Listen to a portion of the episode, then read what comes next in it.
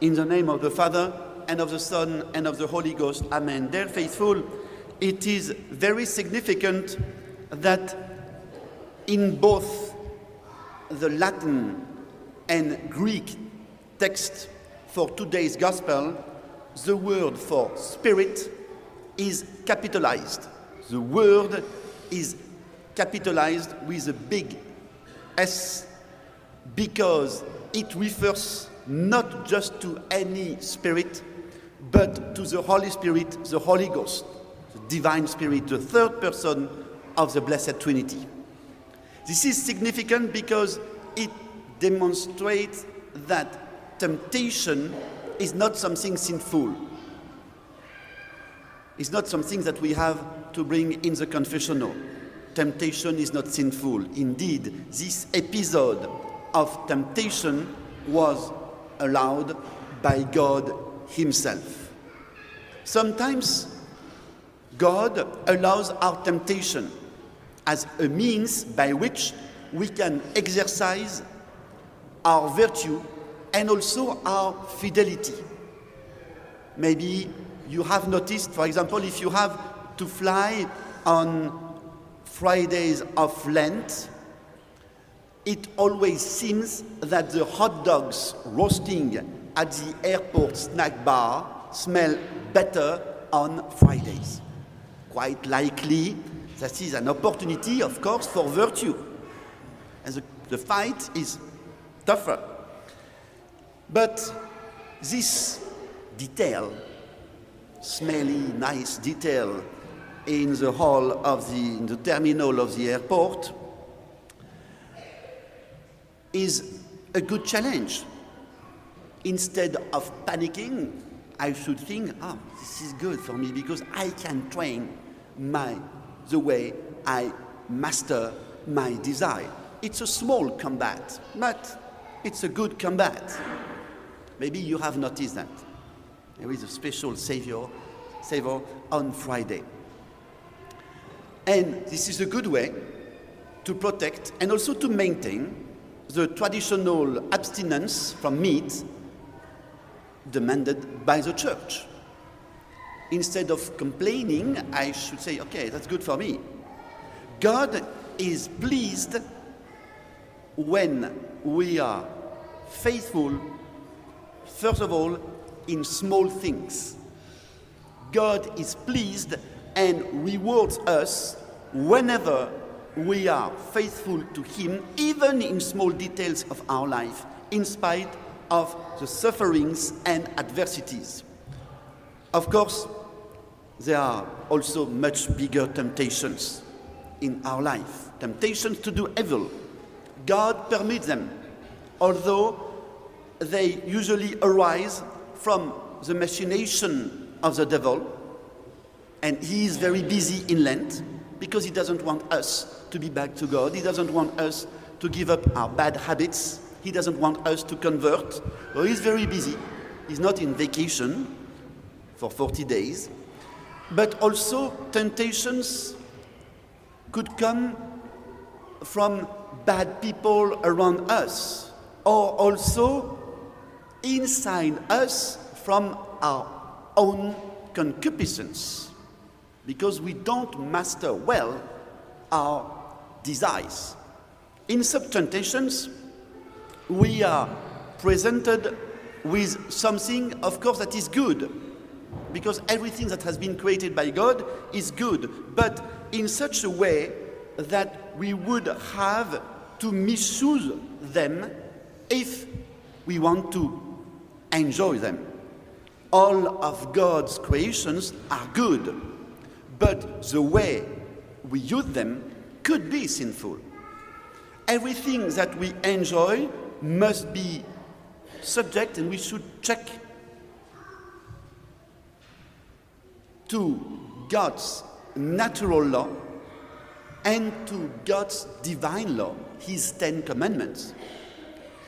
In this Lenten season, we are, of course, also very sensitive to the needs of those less fortunate than we. It is why you have the possibility here to support the missions or to support the province of the Institute in America. I have the right to my things, to my material possessions, and I have the right to enjoy them.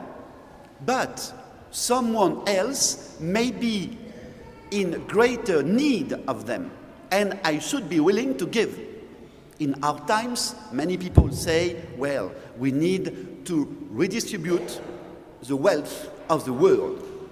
That's what we have to do, that's what we need to do. Now, there is a huge difference between Christianity and socialism.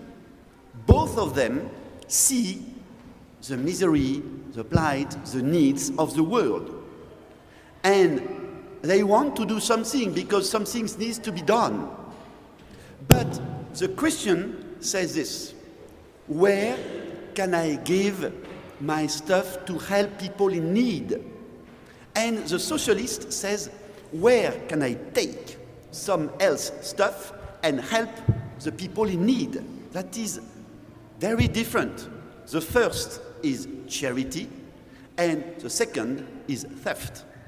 One is good, and the other is intrinsically evil, genuinely evil. But getting back to temptation to do evil, we might ask ourselves how it can be avoided. How could I avoid this temptation? Unquestionably, humility is at the heart of it. Humility is the virtue that is the most hated by the devil. It is why he can't bear Our Lady, because she is very humble. Humility is not thinking less of yourself. Humility is not thinking, I am nobody, I am foolish, I am so poor, some poor inept, when you are not. Humility is not to deny the talents, the good qualities that God gave to you. Humility is thinking of myself less. Humility comes from the realistic assessment of my strength and weaknesses. Humility comes from the example of Jesus Christ, who realistically is entitled to everything, but who did with so little. And also humility comes from the veneration of his Blessed Mother, Our Lady, who offered her Son for our salvation. Humility, therefore, is essential to resisting temptation. When we are tempted, and it's often in Lent, and in Lent the most dangerous temptation is discouragement, temptation to give up, temptation to mediocrity. So when we are tempted, we should call upon Jesus and Mary. We should call upon our guardian angel and our patron saint. We should make use of the sacramentals. You might notice that today Jesus rebukes the devil with quotes, simple quotes of the Holy Scripture that are sacramentals. We can also use holy water, the rosary, the scapular, the miraculous medal, to name a few. Always be conscious of the fact that everything we do is done in the holy presence of God. And that should make us very embarrassed to do anything sinful. It is very beneficial for our eternal salvation. It is very beneficial also to wake us up after a too long spiritual hibernation to frequently consider the rewards of heaven and the pain of hell. Lent is this extraordinary time for grace and conversion. It's a time of spiritual liberation. We cut chains with daily, visible or totally hidden privations or sacrifices. A time also of spiritual combat in the desert, the interior desert of the soul. Let us remember that temptation is not sin. Many of the greatest saints were attacked. Let us think about Saint John Vianney.